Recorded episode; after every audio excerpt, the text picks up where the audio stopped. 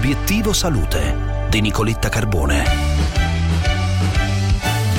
I vaccini contro il SARS-CoV-2 sono sicuri, efficaci e la somministrazione di una terza dose può conferire un'efficacia protettiva maggiore. E quanto emerge dallo studio pubblicato su Nature Communication, condotto su circa 4.000 operatori sanitari della Fondazione Policlinico San Matteo di Pavia, per indagare in modo prospettico il rischio di infezione da SARS-CoV-2 in soggetti vaccinati. A obiettivo salute il commento del professor Fausto Baldanti, responsabile del laboratorio di di virologia molecolare del Policlinico San Matteo di Pavia che ha coordinato lo studio. Sì, il nostro studio ha verificato la copertura vaccinale degli operatori sanitari del nostro ospedale, eh, siamo stati tutti vaccinati entro febbraio e la copertura poi si è mantenuta efficace anche nei mesi successivi, infatti solo l'1, meno dell'1% dei vaccinati si è poi infettato.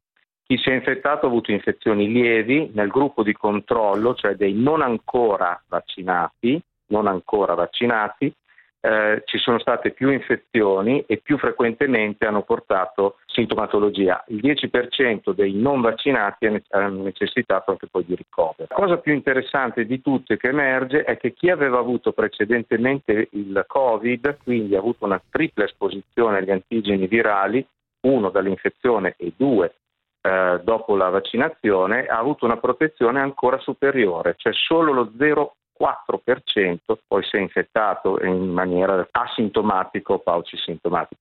Questa è la prima dimostrazione indiretta ma certa che una esposizione multipla all'antigene spike del Covid conferisce una maggiore protezione.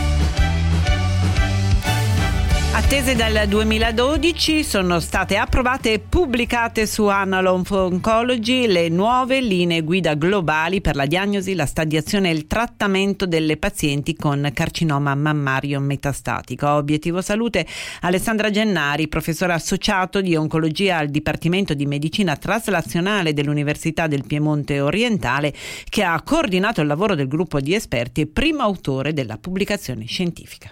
Queste linee guida hanno, assicurano e consigliano sia gli oncologi che le pazienti oggi su qual è il trattamento migliore per una paziente con tumore della mammella in fase metastatica e sono linee guida applicabili in qualunque paese del mondo. Questo garantisce a tutte le donne di venire trattate secondo il miglior standard terapeutico per il paese nel quale vivono e anche ovviamente in relazione a quelli quelli che sono i farmaci approvati dal punto di vista regolatorio in ogni paese.